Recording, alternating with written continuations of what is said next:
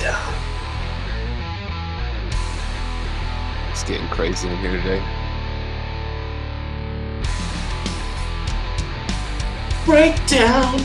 Go ahead and give it to me. What's up, everybody? It's the Fantasy Football Breakdown Podcast, episode 134. We're getting so close to that ever-elusive 150. I've got Swags here today. Not going to bring him in yet, because we got the madman himself. What's up, man? About time we have him. Thanks for having me. I am here. I'm awake. Normally, I'm used to, taping right before bedtime, like midnight on a, weeknight or something. So I'm wide awake, man. 2 cups of coffee. I'm ready to get started. Nice. Yeah, those late nights get to you, don't they? Yeah, and I'm not getting any younger, so yeah, got to get up. And we don't sleep in around here, so up by 7 even on the weekend. So yeah, you got to be careful when you get up there, Yep, some of those evenings, like even last night we got done recording Super Flexible, and I was kind of jacked up like I usually am after we record to drink. And then I went and sat down on the couch for a quick minute, and I was just like, oh my God, I'm so tired. Like I was done, cashed, so... You like I stayed up until 3 o'clock. But Madman is Jeremy. Jeremy is from the Dynasty Trades HQ podcast. To anybody that does not know, I don't know. Have you done any writing or anything else lately, or is that just kind of your? Not lately. Yeah, I used to write quite often. Really, just edit for Dynasty Football Factory now and do the podcast. Right? Don't edit quite as much anymore. We have a great team over there. And I did just start writing at Fantasy Pros, which is pretty cool. Oh, nice. Oh, sweet. First original penned article hasn't come out yet. I did contribute to a mock draft, a startup, where at number 4 overall in a startup, I took Christian McCaffrey, PPR league. And I don't think that raised as many eyebrows as somebody that took Tyreek Hill early, but... I have reasons for taking Christian McCaffrey there. He's actually a big, big time buy for me. I don't care what you have to pay for him. Get your newer version of Marshall Faulk on your roster at any price, kind of thing. So I don't get that at all. Was that super flexible or one quarterback? I think it was. You know what? That's a good. I've done so many mock drafts recently. I think it was a one quarterback PPR league. Okay. But I'll refer that. McCaffrey? Now I sound really educated. I don't even know. He took him 4 overall to drink. 4, yeah, that's all right. Yeah, nothing wrong with that. I think there's a decent mix of guys right there in that 4, 5, 6 range. You kind of want your guy. McCaffrey seems safe, even if something's wrong with Cam. Me and Swags will talk about that. I think that probably only means more McCaffrey. You just hope he holds up. Mm-hmm. Yeah, and I think he has. My argument was that he has been a bell cow. Not a bell cow. That's kind of a yeah, but 300+ touches every week and every year at Stanford too. It's not like he wasn't toting the rock there. Yeah, they say, he's definitely not going to be a bell cow back, except that the statistics have shown that he is a workhorse back. In the he even had a high number of carries. He had usage in the passing game. This is a guy that was on the field for like over 95% of Carolina's plays. Snaps. So he's a little more versatile than some of your stereotypical bell cow backs. Yeah, he's producing like them. Sure. I missed on a couple of bets against McCaffrey at the beginning of the year against Swags, thinking that old fat boy himself, CJ Anderson, would get a few more carries. Nope, it's all CMC. Yeah, obviously now, but I think a lot of people were there that there's going to be some kind of balance given what Stewart had done the year before, but yeah, no need. He's out there every play. It's sustainable too. That's the thing. Some of these backs, is Todd Gurley going to score 17 touchdowns every year? Running, rushing the football? I don't know if you can count on it. It's possible. Ezekiel Elliott, I love him, but he's like maxed out. He's like that little guy that's gotten as big as he can through weightlifting. He's just not going to get any bigger. I think we've seen his ceiling, and I love that guy. He's my favorite running back. But I think CMC, we haven't seen all of him. He didn't have a lot of touchdowns last year. I think 13 total touchdowns, but he had the third most touches in the red zone out of running backs. That's sustainable. Now, he didn't get all those touchdowns that, Todd Gurley got, but he could get more touchdowns, even get the same fantasy points through, less reps, fewer touches. I just think it's a guy that you should get because what he's doing is sustainable because of the balance. He's catching the ball and running the ball. And, he's not getting beat up like some of the backs, but I don't think it matters. I think the guy's tougher than people expect it. So we can just kind of jump right into what this episode is going to be. And we've talked about it a little bit, you know, beforehand, but guys we want to buy, not necessarily buy low, but guys we just want a piece of. You're willing to take McCaffrey at 104. Is he somebody you're willing to pay up for to try to acquire now? Is there, have you seen any kind of downtick on the news of Cam, or are you seeing him go for a lot right now, or even moved?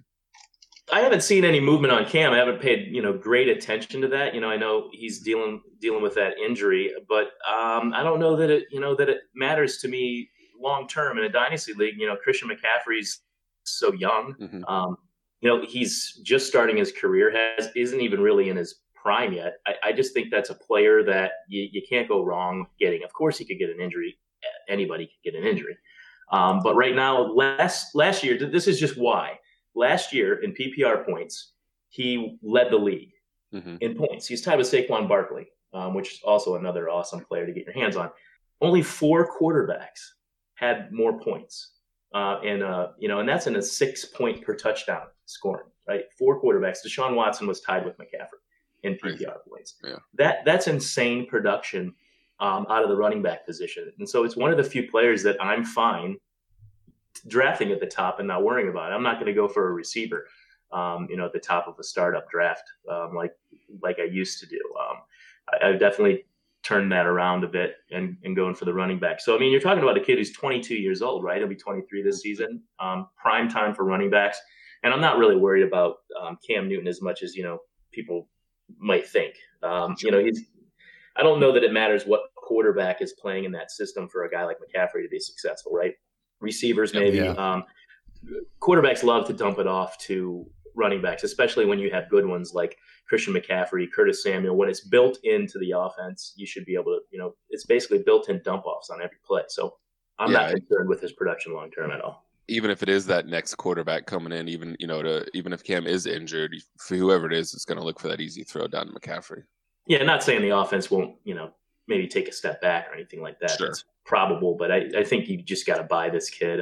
But there are tons of players like that. That's one that I like. There are players that I don't like that I think people should buy too, because I think they're a value right now, and that's like Joe Mixon. I've never been the biggest fan of his. David Johnson.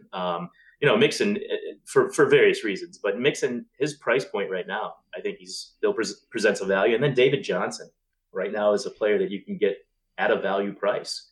And, maybe not deliver like he used to, but guys aren't expecting him to, and they're trying to get out from under him on their roster. So those are just a few of the running backs kind of that have been in the league. See, I'd rather go out and get Chase Edmonds super cheap.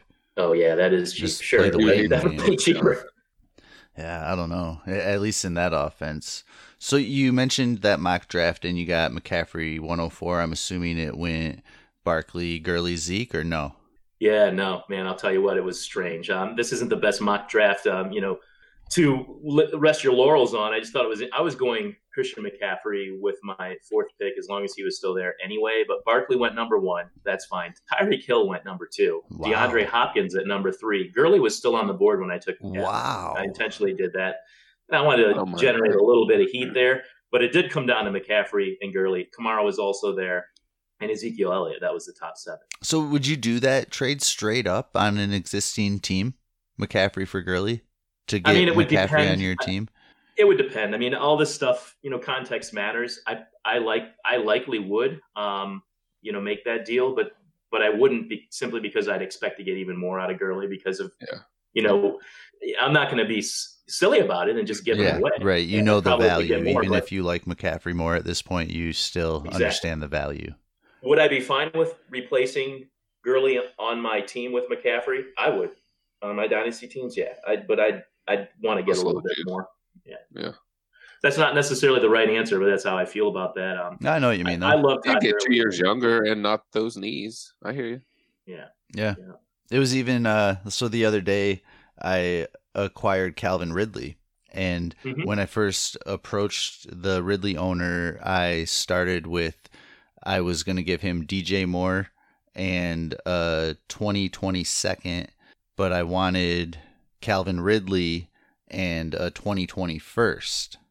So the trade talks went on for a couple days, and needless to say, he ended up getting my Ridley, two 2020s. Oh no, I got his Ridley, and he got my Moore and two 2020s. I didn't get anything back. So I just got Ridley. I have more valued higher, but I want Ridley more, if that makes sense. And so I didn't care about the value really, but I still understand how people value the players. But I ended up paying up to where it tilted in his favor getting the picks, and I got no picks. But when I came to him, I wanted a first, and he was only going to get a 20-20 second, and it ended up me giving him two 20-20 seconds. You have like 8 picks in the first 2 rounds in that. Hey, sometimes you need to do it. Sometimes you have to do that. I'm not going to do that every year, but there are teams where I would love to have all those first round picks. And by the way, your trade, could be any player that you were trying to get. You love Ridley, you wanted him. I don't fault you for that at all. I don't really care about those 20-20 second round picks. Yeah, and that's kind of the way it got. Just so far down the road, we're trying to win now. I mean, yeah, you want to have assets on your roster, and not. I don't think anybody that I'm in leagues with necessarily goes into a startup draft. I only want to win this season and then I'm out. I mean, I don't like why play in Dynasty if you're going to be like that. Yeah. It happens. I get it. I want to win now and later. And I think you can do that. And what you gave away is just so far down the road. I don't even know what the net present value is on a 2021. Oh, it's supposed to be a great class, but it's not helping me for 2 seasons. Yep. Yeah. Basically. And I want assets now. And just like anybody else, cash in hand, right? Money now is worth more than money tomorrow or next year. So you can always get those 20-20s back, I guess, is the bottom line for me. Yep. And if I don't, I'm still I wanted Ridley. Like, that was a move I wanted to really make in that league. I wanted to sell DJ Moore. And so, I respect that. Yeah, I went at the Ridley owner just because I figured, I don't know, they're both fresh in the air off their rookie season, kind of compared a lot, and I was ready to sell more. I just kind of wanted out. I think he's going to be a wide receiver too, just because of that offense and everything we said about McCaffrey even going into that. Yes. Yeah, there's a lot of action on that offense. It's hard for one guy other than McCaffrey to cut into that production on a regular, consistent basis. I like that you went after the player that you want. I give Shane Manila on the Dynasty Trades HQ podcast. I give him shit all the time about, the trades he makes, but the one thing that I've come to admire about him is that he is not afraid to go after the guys he wants. He'll do what it takes to get that player. And to him, it's not the value or what's going on in the trade. The value to him is that he got the guy that he believes in, that he wants, and then he can go forward. So, different ways to skin a cat, right? There's just different ways sure. to get done. And I like playing with people who go for the players that they want instead of just production and just names. Because that's a fun league to be in, right? I mean, oh, absolutely. Sometimes it's eye appease too, just like you like a, and that sounds so lame, but I mean, sometimes you just get sick of looking at a certain player in your lineup and you're like, oh man, I got to get out of this. Like, don't care what he does next year. This is my belief, but I got to move on. Yep. Amen. So with that said, spoiler alert, Calvin Ridley is one of my buys. Yeah. That is a spoiler. Yeah, you're paying for him, but what he's done, he can do more and be better. And I thought he had a really good season. I'm not even looking at the numbers. He did have a really good season, especially the week where he scored 3 touchdowns and beat me in my home league. The guy had a crappy team, but he won anyways, thanks to Calvin Ridley, which he didn't even know. He just that sucks. That's the worst. That is the worst. Seriously, and they have someone Calvin Ridley. Not even kidding you, man. I got beaten by the guy in the league that pays the least attention and knows the least about fantasy football. It was like a mockery of myself that week. Yeah, that's the worst. But I love the McCaffrey buy too. I can't put him in front of the other 3 running backs we talked about, though, to be honest with you. Yeah, that's tough to do. You just kind of have to come up with a list, right? We were talking to the guys we mentioned. But I love the buy.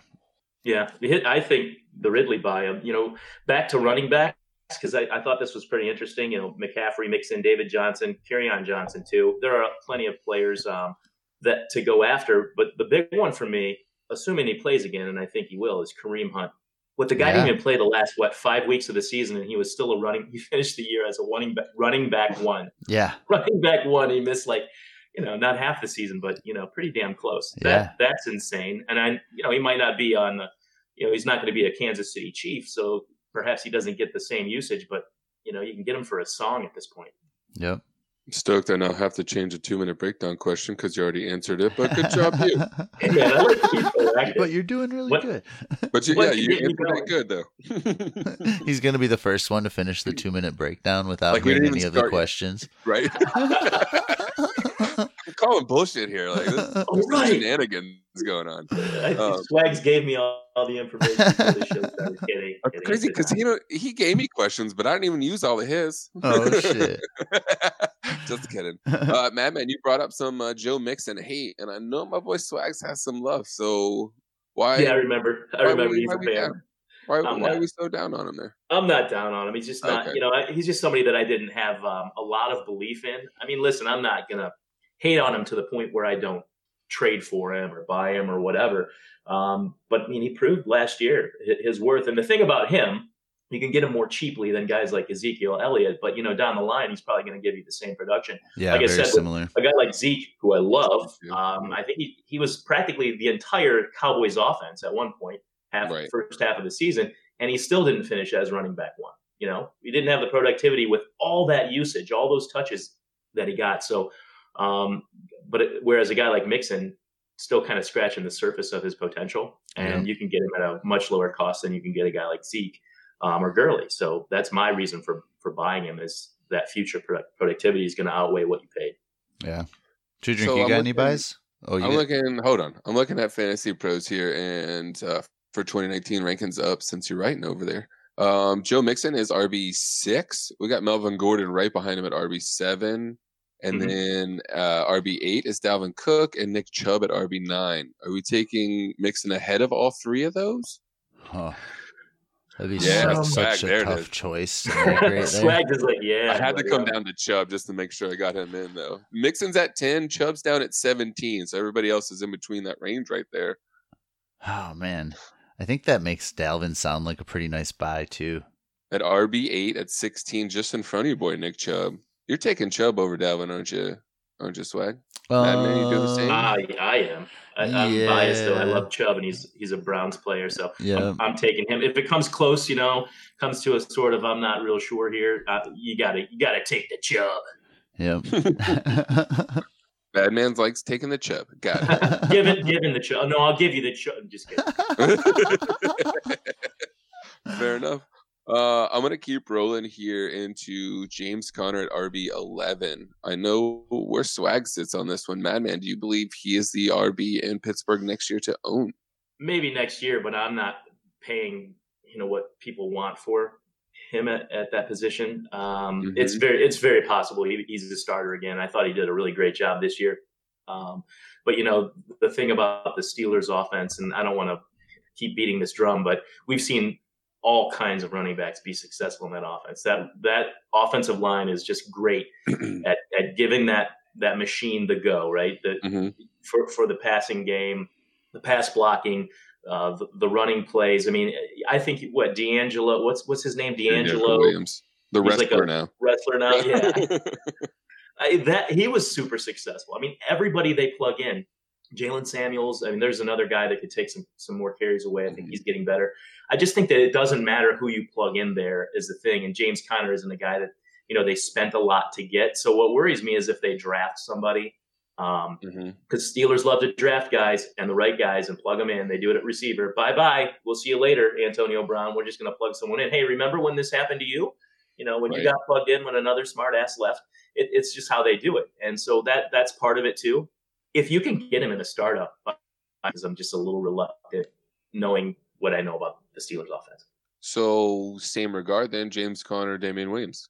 Aren't they kind of the same guy? It's just the offense, right? I mean, I get physically they're different in how they approach the game, but if you just want the running back in that offense, I don't care what the team's willing to pay. Like, why do they need to spend more money then if you're getting away with it with that player that's there?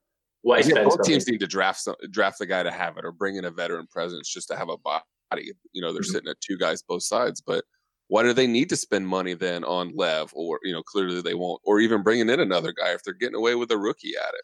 Yeah, no, clearly that's possible, and then of course you've got the starting running back for that team. I don't fault anyone for getting those players, especially the ones who got Damien off the waiver wire, right? That's hella value right there. there.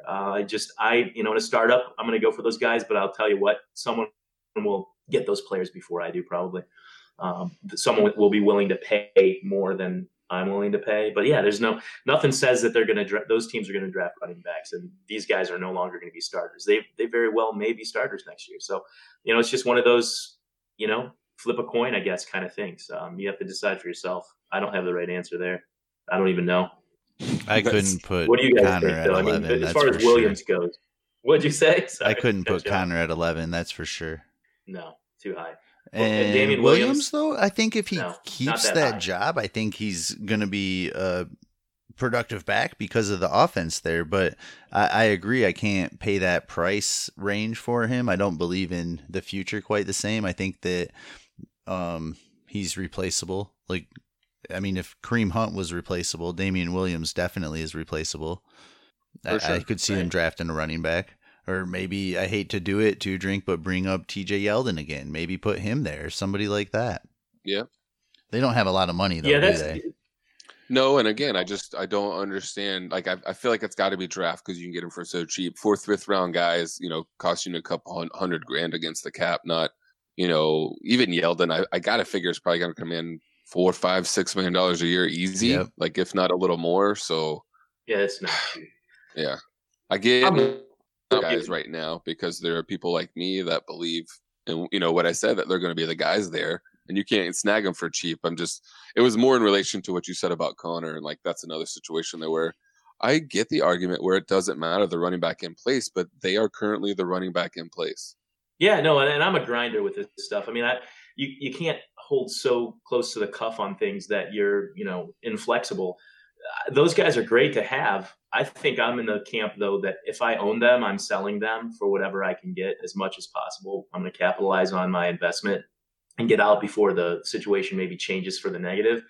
And not out of fear, just looking ahead to see, what I can get for them. Right now is the perfect time, as far as buys go.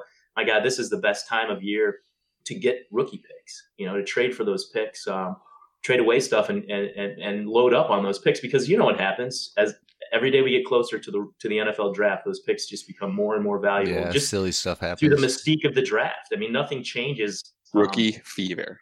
No. Yeah, rookie fever, buddy. You'll get some stupid offers rejected, even like trades that you're happy people didn't take just because you wanted to get into the draft. Like I remember some of the stuff I was offering, just like, oh well, I'll give you Alshon. I just want a pick, and then you end up being like, wow, I'm really glad I have Alshon. And I mean, he didn't even have an amazing year, but, and we're talking like when we're getting to the 110s and like the second rounders, and people are still so stubborn to not give you that 201 because they wanted Gesicki instead of Alshon Jeffrey.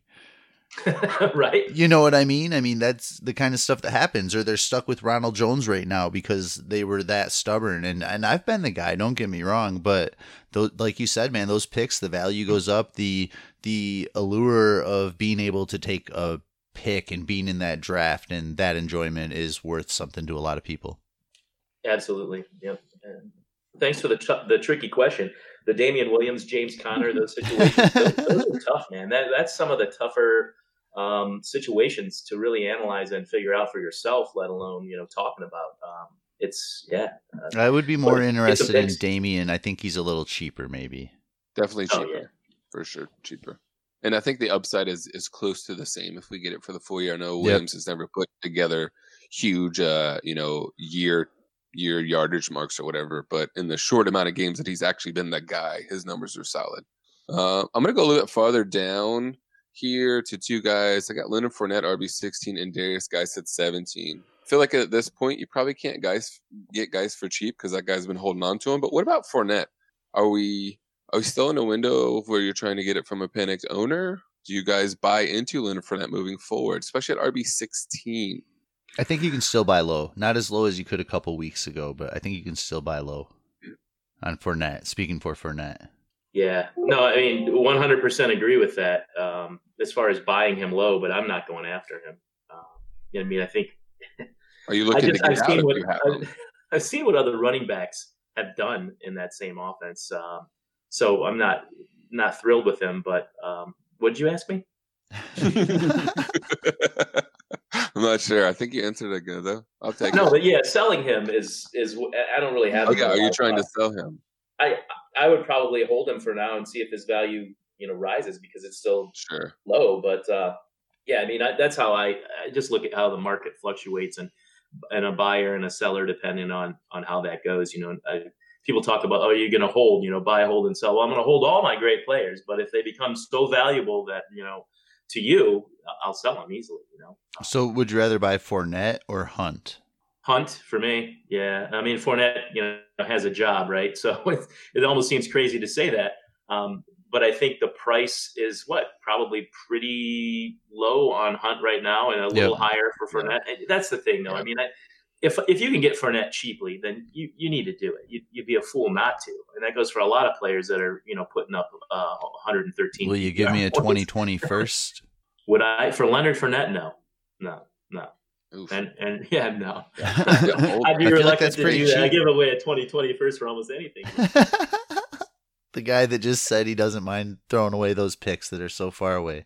Will not give I'll give you a 2020 second. No way. How about that? Nope. Yeah, that's what you said was straight trash and you don't care about. Got it. Well, yeah. But that doesn't mean one man's trash is another man's treasure, though. I'm trading trash for trash here. It doesn't matter. Can't do it. I think I can do better. Trash for trash. Yeah, you could. I'm not going to pay for the guy, though. What about any of these guys that we saw get injured last year? Cooper Kupp, Will Fuller, are we too late into buying those guys a little cheaper, or you still want to go get it? Are we looking for those, hamstring injuries and ankle injuries to coming back from these ACLs, which we tend to see? We saw it out of Fuller always before even, but do you guys want any part of those? They're just kind of in the range where they're at here. Wide receiver 24, Cooper Kupp. We go all the way down to 29 for Fuller, and there's at least a full round's worth of picks in between there. Ugh. I'm always looking for value, and I like both of those players too.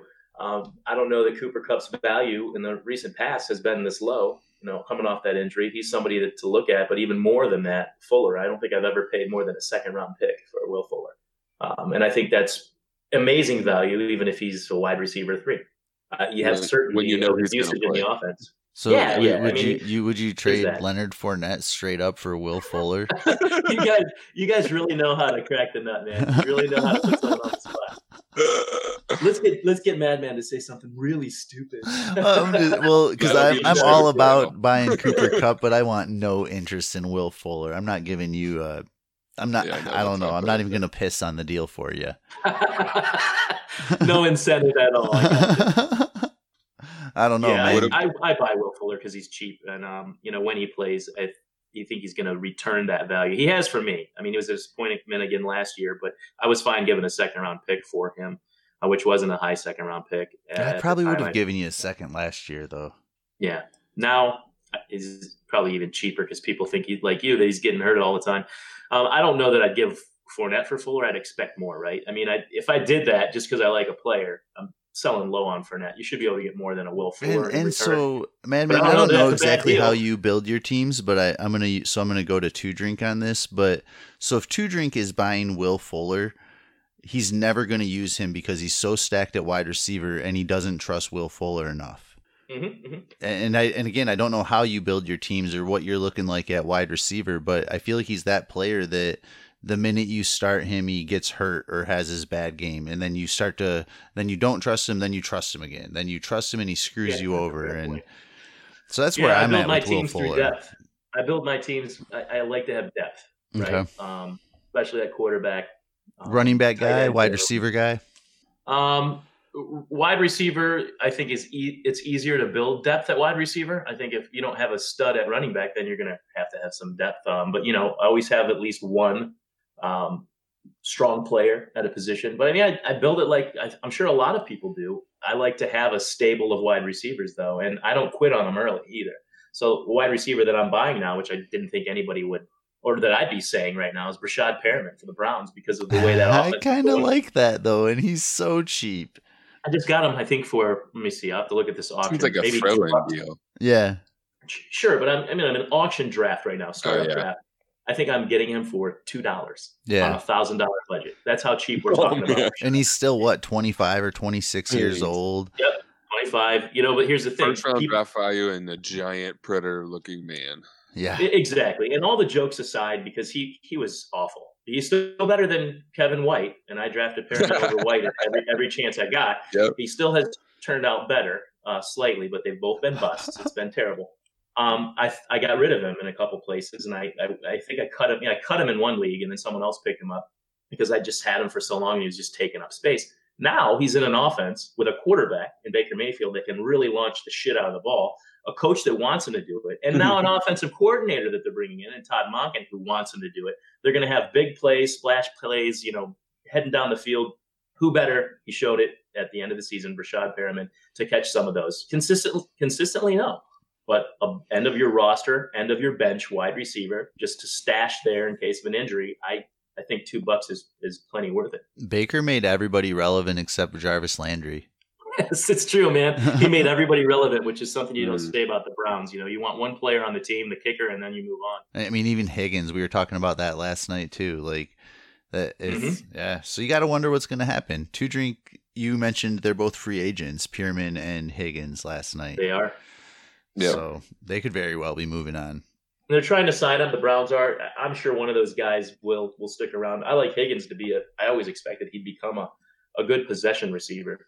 You know, a receiver B or C on your team that's just kind of that steady Eddie every game. And, you know, maybe not someone you're using on your fantasy teams, but maybe a wide receiver 3 in production and somebody that you can start on those bye weeks. But, you know, Perriman, I think he might test free agency. I think he'd be stupid at this point. Yeah. I finally, you know, sniff success. Of the two guys, I think he would be foolish to not re-sign with Brown. But who knows? He might. I think it'd be the best situation for – somebody like you who is going out to buy him as well. Like if he stays in Cleveland, like that's where I want Perriman right now. Yeah.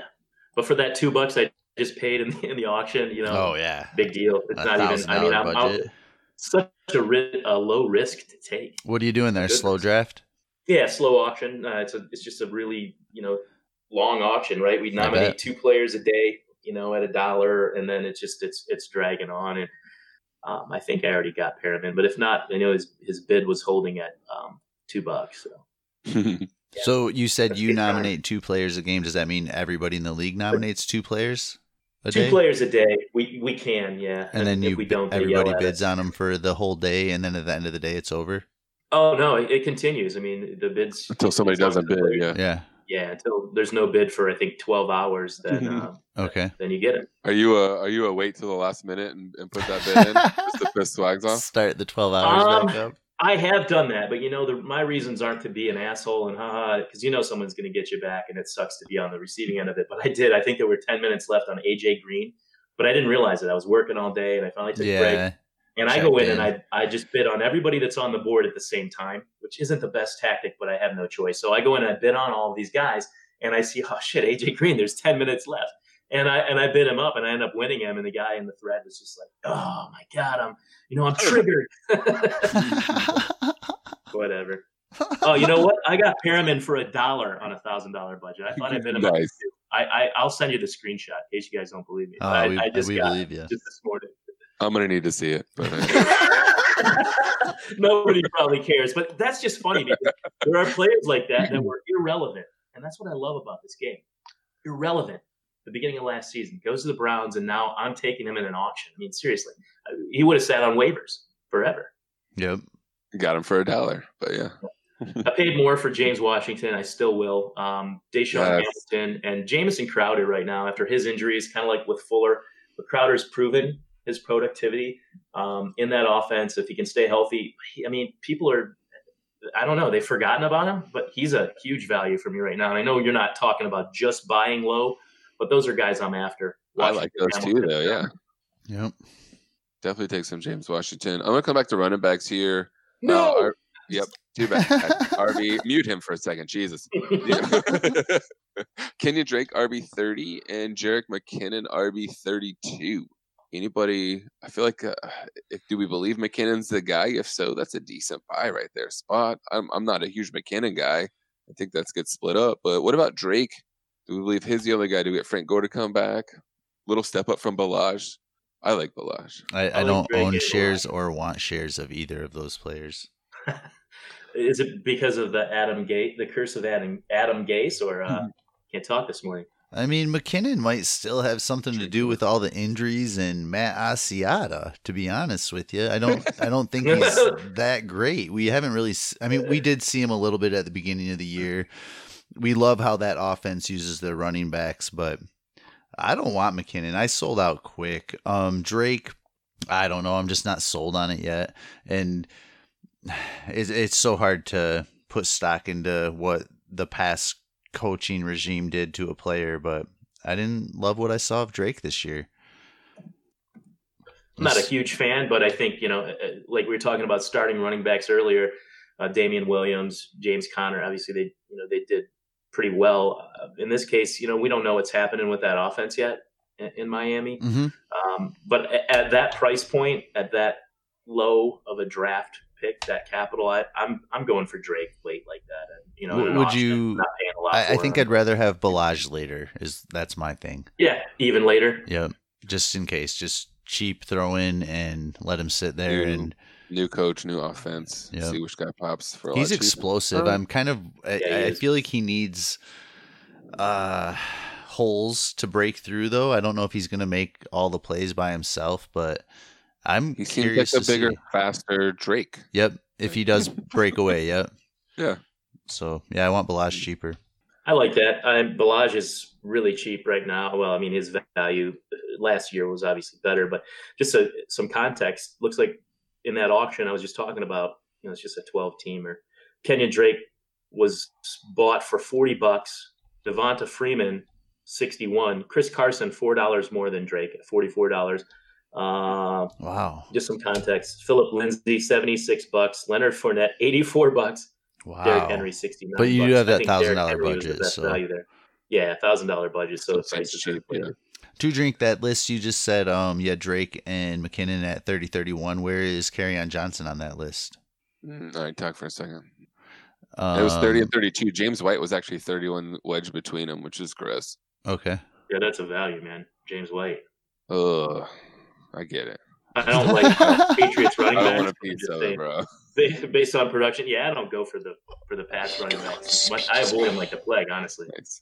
I mean, I get James White, RB 31, Sony Michel's all the way up at 13. Like, James White outproduced him by, you know, leaps and bounds this year, which pains me in my heart to say.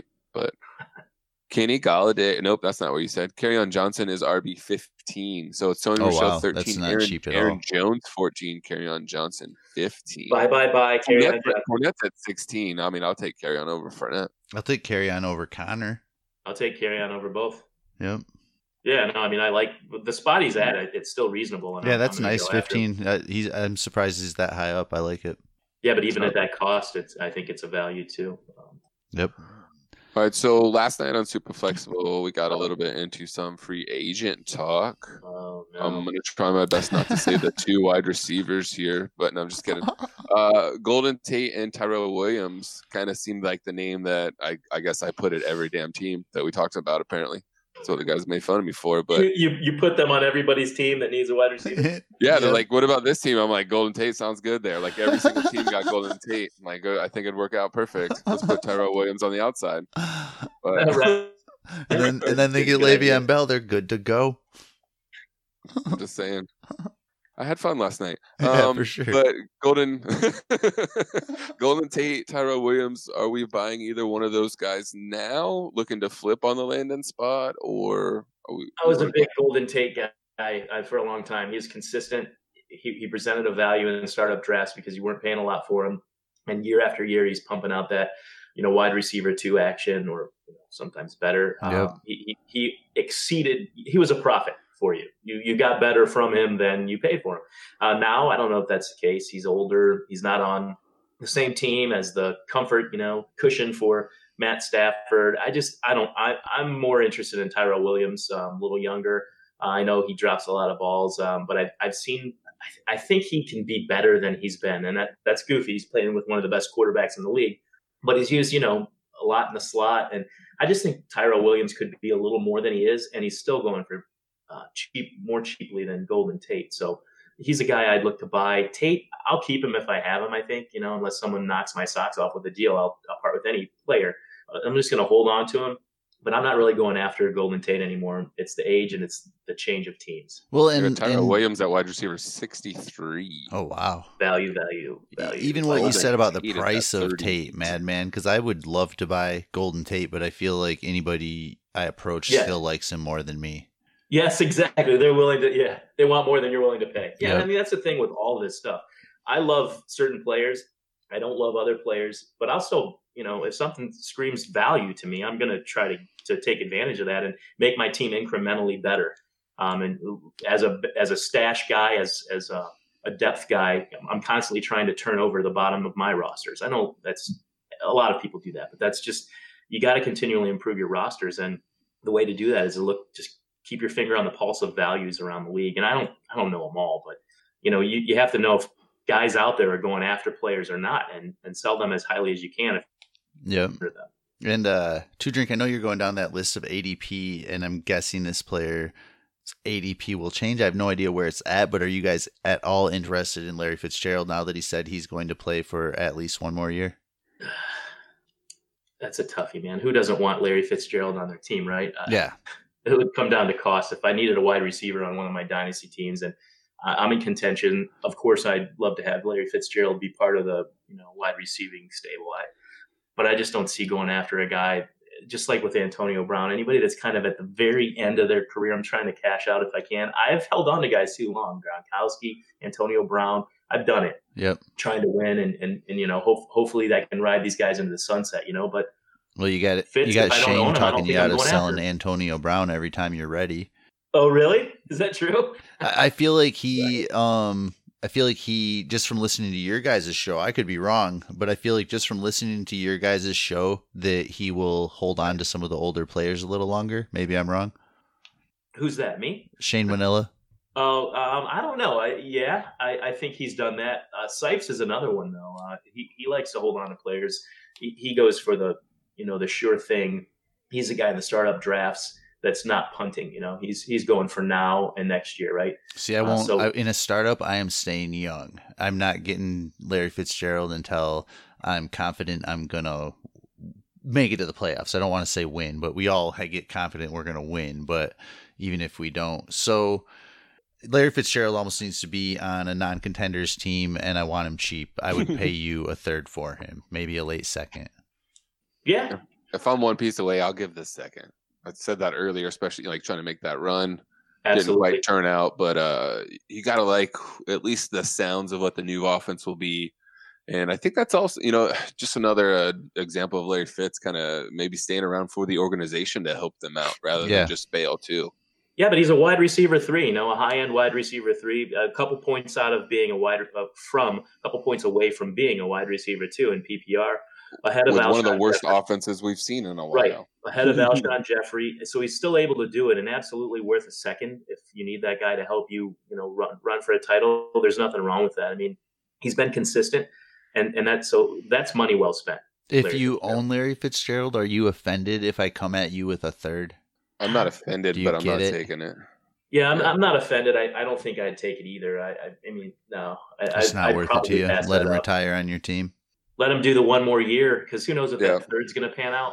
It would just depend on the makeup of my roster. Now, if I have a team that's really young and Fitz is the only piece I have, I might barter with you, right? Yep. Try to get the third and maybe a young player or something. But we'll see the thing. Well, see, I guess it depends on my contention cycle. But I mean, I think Larry Fitzgerald, as long as he stays healthy for the season, you can still get that second or third from a playoff team at the end of the season, like week 11 and 12. You can probably still get a third for Larry Fitzgerald and see what happens. Unless he says he's retiring, right? If he said he's retiring, then you're not going to get anything. Well, I bought him at the end of this last season, kind of with the assumption that I might not ever get to use him again, you know, but I needed a wide receiver bad. So I think I paid a third for him. So I got him for basically renting him for the rest of the season. Yep. I get you now. Yes. Not looking toward the next year, but using him for your playoff run and stuff. Yeah, right? Exactly. No, yep. So I did that. So I think that's a kind of player that you can hang on to throughout the season as long as he's healthy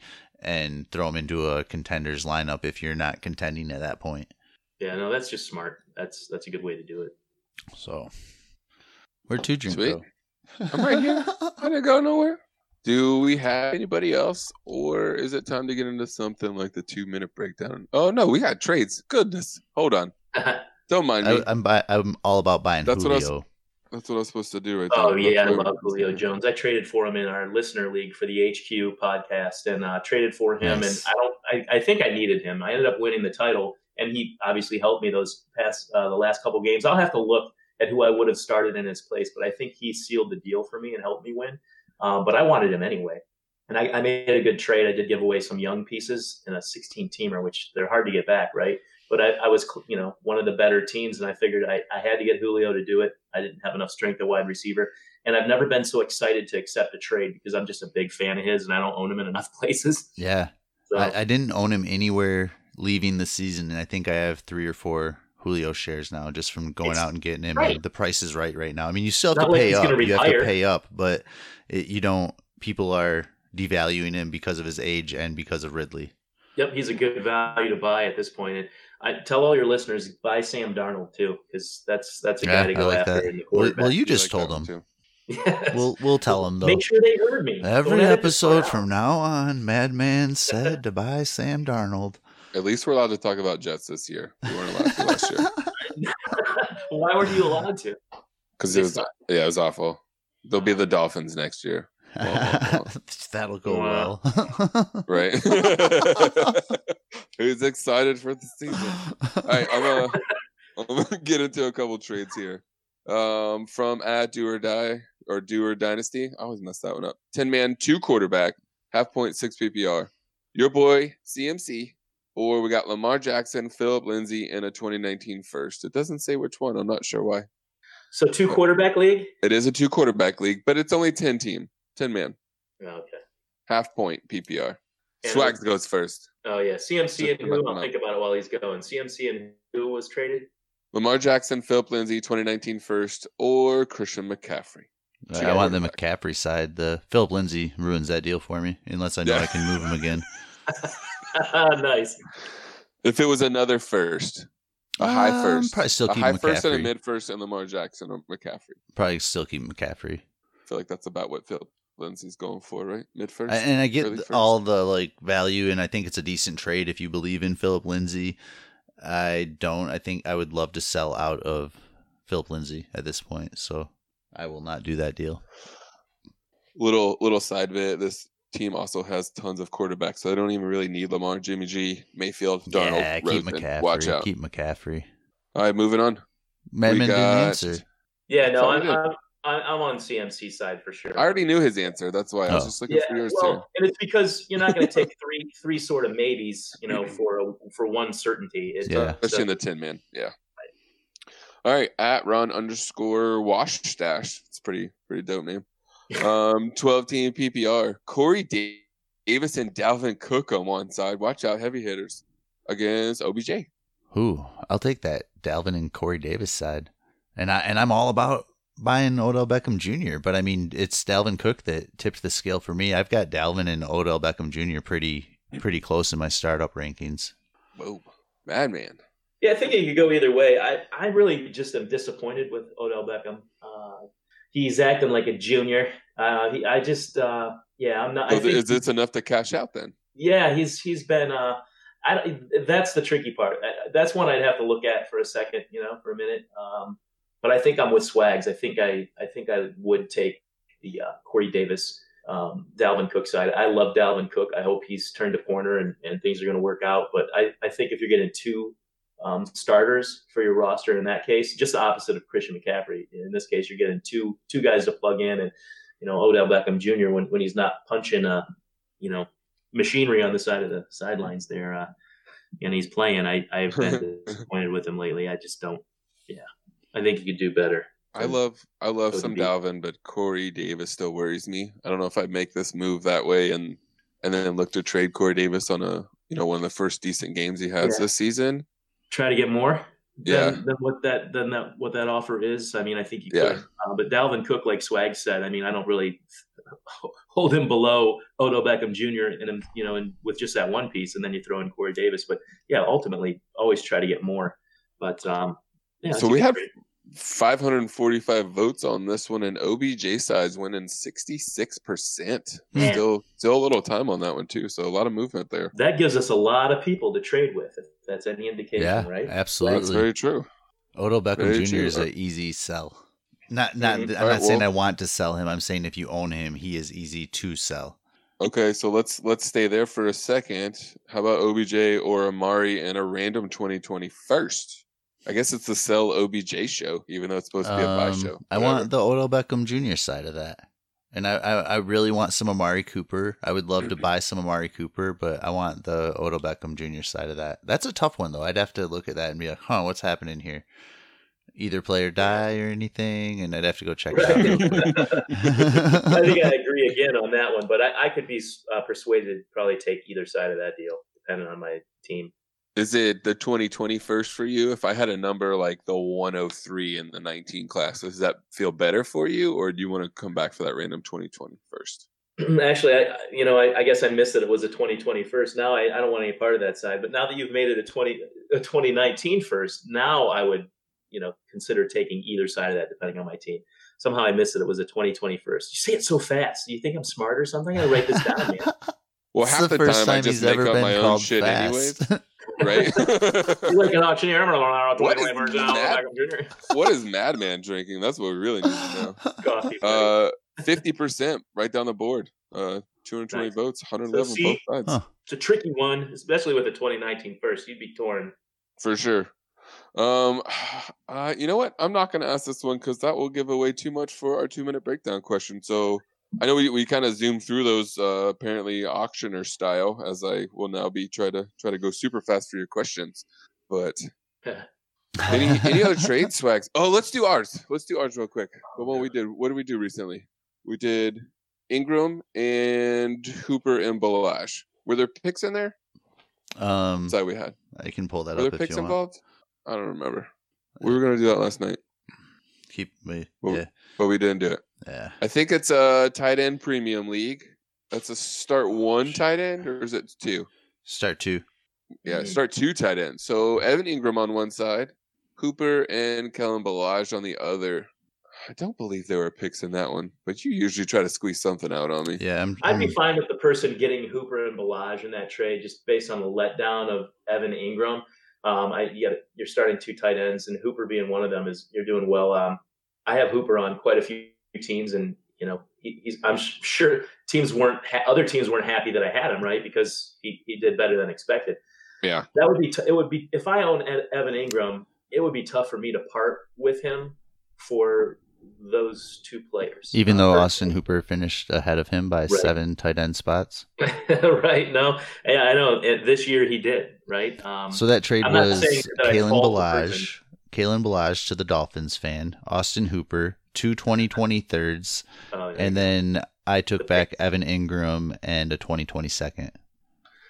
I like getting Engram in the second for that package of players. Yeah. But I know the second is trash. You already said that. No, but Evan, this whole trade is actually trash. I don't know if you had Evan Engram, why you trade him away. Trash Dynasty Trades offer. He got his boy Balazs. He needs a running back.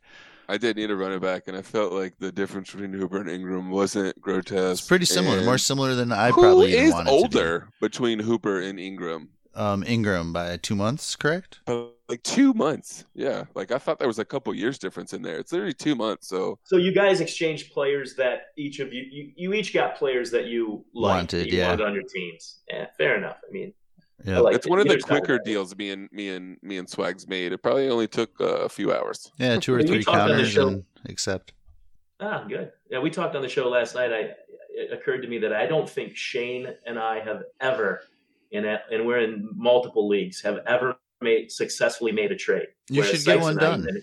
Who have similar strategies, Sykes and I a lot of times, and like the same players, it's kind of uncanny, but we've actually made several deals, even in leagues where we compete against each other and Shane's not in it. But yeah, Shane we can't, you think, I'm going to have to look for something. He values players so differently that I've just got to take advantage of that sooner or later. Yeah. Yeah, me and Swags are very different sometimes in some player values. I feel like we've had a trade talk that basically went on a year. I mean, obviously there's some stoppage in there, but we come back to the same players like every other time we start talking trades. Like it'll always end up to like these couple of players, and eventually we were just like, yeah, let's do it. Yeah, he's a very heavy wide receiver guy, and I'm a very heavy running back guy. So we always have needs of the others.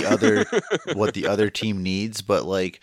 We'll be getting a team done, and then he'll last minute go after my Sony. And I'm just like, dude, you know, I don't want to move him for that guy. Like, you know what I mean? Right. And it's a fair deal and everything, but it's like, dude, come on, you know, I'm not doing that. And, but then I'll do the same thing. Like, dude, I told you it's got to be Amari. And he's like, you know, I'm not doing that, you know? So I'll do the deal right now if it's Amari. And he's just like, okay, well, about that. Yes. It could be. Yeah, so running backs and wide receivers, that's great that you guys value them so differently. I mean, that your built-in trade partners, those are my favorite leagues, like I said, where people value players differently. They're not afraid to go after the guys they like. I mean, that's the best part about playing dynasty football. It's not just to hold on to players, and it's to see all those things happen in the rookie drafts and, you know, oh, you know, you took a player I wanted, so I'm going to get Kerryon Johnson and I'll give you this. Yeah, sure. You know, it's just that the leagues that stagnate are the leagues that nobody does anything except draft. And right. Because if you're not doing anything else, if you're not trading or they get at least boring, to get players people go away. Yeah, and you have 16 weeks. It's like redraft. You have 16 weeks, you know, or 17 weeks of fun, and the rest of it's just awful. Yeah. And another nice thing about Dynasty too, and I think we bring that up a lot, is just when you can take care of your team needs, and sometimes you have to kick value a little bit to the curb, not completely, you know, but you're like, I really need this, you know, and I think team needs sometimes comes into value, you know. It's kind of one of those things like that you can try to sell a player, but only if you have a buyer. And sometimes you have to find the team with needs, or I don't know. And sometimes when you have that buyer, you have to jump on it. A perfect example is I was trying to get Robert Foster from a guy for a couple weeks ago, you know, and then he came back to me last night and sent me a trade for Robert Foster. And I'm not as into Robert Foster this week. Yeah, you missed out, buddy. Yeah. Like, you know what I mean? I still like the guy. I'm not trying to say that I wouldn't buy Robert Foster, but the deals I sent him a couple weeks ago, I don't think I would send today. Sure. So sometimes you got to hop on that and just don't play the game. It's like, no, dude, I'm actually giving you a really great deal and you've shit on it twice and I'm done, you know? Yeah, you missed your window. I mean, that's the thing, the fluctuating player values. There's so many ways to offer trades and, you know, I was your market. Twitter. Yeah. And I'm like you, what you said rings true. There are guys out there that won't trade unless they're clearly gouging somebody and winning a trade. And it has to be noticeable. I don't need it to be like that. If I bought a player cheaply and I'm selling him higher, that's enough profit for me right there. Yep. And if what I'm getting matters to me more than what I'm giving away, where I got a player I like, well, I won. I don't need to like ice the cake or anything. And like you said, player, you're willing to pay a little bit more. I mean, I don't want to be in leagues with like 11 sharks, right? Because they're not going to trade either unless they're ripping me off every time. I don't mind them ripping me off 1 out of 10, right? Or half the time, but not all the time. Yep. That person that you can just tell, like, the only way you're getting a deal done is if you let them bend you over a little bit. Yeah. It's funny how many of those guys there are in leagues that just, they think the deal that they offered you, you should take it, and they'll sell you on why you should take it. Meanwhile, it's total robbery. I hate that, man. When they're trying to tell you why something's going to be good or why your player sucks and they're helping you out. And it's like, dude, if you don't like him, I don't even want him on your team, completely honestly. Oh, no, I want him. No, dude, you just completely shit on him. Like, we're done. Like, one of my good friends that I've been playing fantasy football with since the beginning is that guy. And I'm like, well, why do you want this player so badly? If you're trying to give these guys away that you just said are so awesome, sounds to me like you just sold yourself on the players you're trying to trade me. Right. People. Yeah. Like, it reminds me of that Adam Sandler skit when and this is going back a ways, but like about joining the cult. You're going in, getting a free haircut. Just do it. The guy that's trying to convince you to do something stupid and crazy. Like, I realize I call myself the madman, but it's just a joke. You fuck. Oh, seriously? He had to ruin it on Fantasy Football Breakdown. We can say fuck here, so it's okay. Oh, I didn't mean that part. I meant that I thought he was a crazy madman. I can be. Okay. That's exactly what a guy would want you to think. figured out that he's not crazy. Right. That's exactly what those fucks say. Like, no, seriously, like, hey, I'm not crazy. The only way that you can deal with the problem is to admit you have one. So just admit you're crazy. You know? I'm not doing it. I'm in denial. All right. That's all said. Unless you guys want to get some more buys in. Are we ready to get over to the 2-minute breakdown? Sure. I think it's time. So, Madman, this your first experience with a 2-minute breakdown here. We're going to ask you 12 random-ass questions. I think he did them a while back, but he did them with Shane Manila. Yeah. Shane answered every question and went first every time or something. Yep. It took like 17 minutes to do it. Yeah, yep. So this will be good. You're bound to get better at it than last time. So you know what's going on. This time we have a new timer. So you're going to hear it start to beep like a bomb. And when that happens, you got like 5 seconds. So just spit them out. I need first instant reaction here. Swags, are you ready? I'm ready. And you get a skip if you want. Oh, wait. So who goes first? Like, how do we do this? You are the question asker or answerer. Swags gave me 6. I used a couple. Okay. And I made up the rest. Yeah. So these are all for you, Madman. He's going to sit back and look pretty. Yep. Or just sit back. Okay. All right. Whenever you're ready to drink. Hit it. And now, your 2-minute breakdown. Dwayne Haskins' NFL comparison is who? Go. Oh, my God. Tom Brady. Gross. Ebron or Jack Doyle next year? Ebron. Never Doyle. I like it. What's the 3 words you don't want to hear from your spouse when having sex? That's too big. Honey, I'm home. Why? Hey, see, now you had time to think about something funny, man. Why was the computer so tired when it got home? I don't know. It had a hard drive, but oh my God, dude. What's the worst show you have watched because of your kids? The worst show I've watched because of my kids. Oh my God, I don't have the name at the tip of my tongue. I'm sorry, but yeah. Oh my God, I'm gonna have to pass. There's so many. All right, regression candidate for 2019 is. Oh my God. Just so broad. Dude, there's so many. Just pause a second. Don't give me the timer. Just let me think for a second. You can't. Oh, there's no pause, bro. There's no pause. Todd Gurley, you bastards. Perfect. I don't know. That's a bad answer. You have a knife on you, and then you get one more item to go hiking with. A lighter, a compass, or a shovel? Shovel. You can remove one state from the United States. It's either Michigan or Florida. Tell me why. It's probably going to be Florida. All the crazy people come from there. But fuck you. Moving on. Moving on, damn it. If Bill Gates spent $1 million a day, how long before he is broke? 5 years. 218 years. Really close to your guess. I'm really good at math. Will there be another Off the Rails episode? Oh. Yes. Nice. Mahomes tied Brady for second most all-time in the season touchdowns of 50. Peyton Manning set the record in 2013 with how many touchdowns? I don't know, dude. 50. 49 and a half. He had to have more, 55. One person had to jump in your car. The other has to watch your kids. You only have to watch Shane Manila. Swags gets in the car. Negative. You didn't listen, and I have to re-answer this one. One person gets to jump your car. The other has to watch your kids, and you only have 2 options. Michael Sipes and Shane Manila. Who's doing which? Shane watched the kids. Sipes start the car because I'd just love to see Sipes start a car. does he not drive? Fuck, like nobody's business. Yeah, I mean, Shane as a babysitter. Holy crap, that'd be amazing. I heard the kids would be swearing when they came back. Out, right. He's like yelled at his kids on the show and forgot to mute himself. It is like seriously the best outtakes ever. So become a Patreon so you can hear that. Exactly. There will definitely be Off the Rails. It's just timing. We have guys all over the earth and getting together at the same time. Yeah. Doing it during the day would be the best for several of us, like you guys do.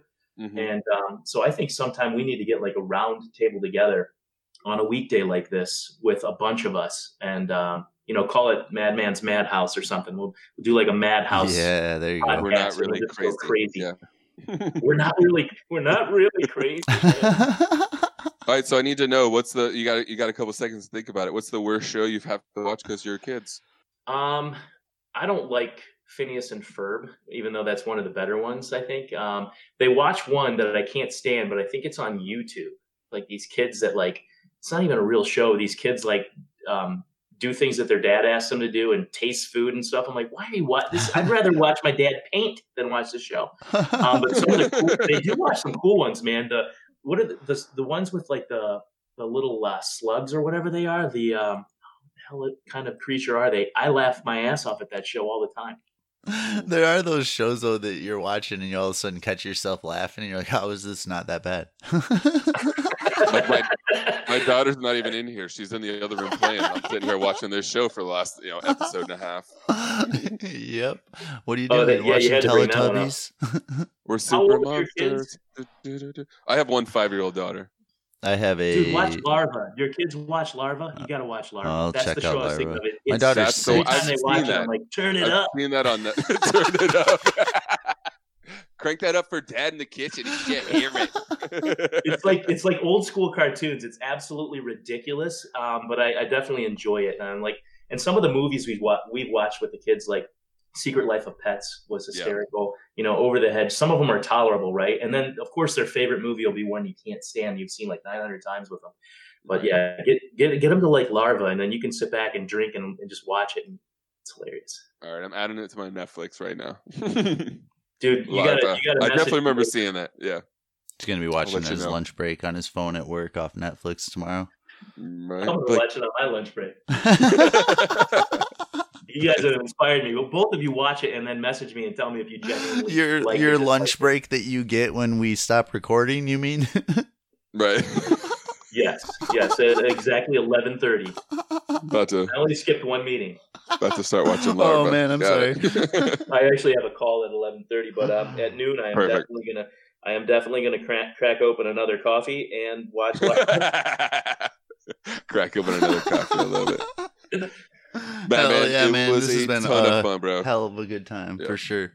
Same here, man. Thanks for having me on. I love you guys. I love you. You're doing good work and all that. And thanks for doing this during the day while I'm still awake. I actually feel like I can try to keep up with the 2-minute drill a little bit. If you did that at night, I would just be like, Shane. Yep. Welcome Matt is always here, bro. Thank you, my man. Keep up the good work, you guys. Yep. Tell them who you are and where to find you. We'll get out of here.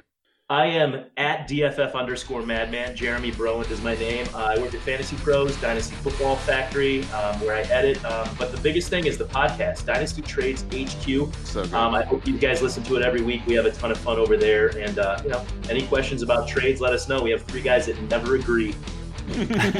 We'll help you a lot. You pick your poison.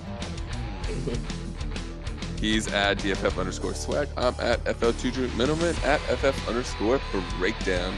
Get that shit up. We're getting close, bro. Yeah? We're getting close. We're the hell out of here. A lot of episodes, you guys. It's good to see you running strong. It's a couple. We're trying to get to 149. We're here with 150 is the mark. We're just going to get to 149 and then get a new RSS feed. Just start over. All right, we did it. Next show. I don't know how many people know what an RSS feed is. It's like one of those inside jokes. Yeah, we like to single out like 1% of our audience as much as possible. They're looking it up. They're googling RSS feed. We'll send you an RSS feed soon. GM the show at FF_breakdown for that RSS. Just handing them out like candy. Absolutely, buddy. Why is the music still fucking playing? Breakdown. Just put it on loop forever. You guys should hear it. This song, man. Do a little Tom Petty. Breakdown. Go ahead and give it to me.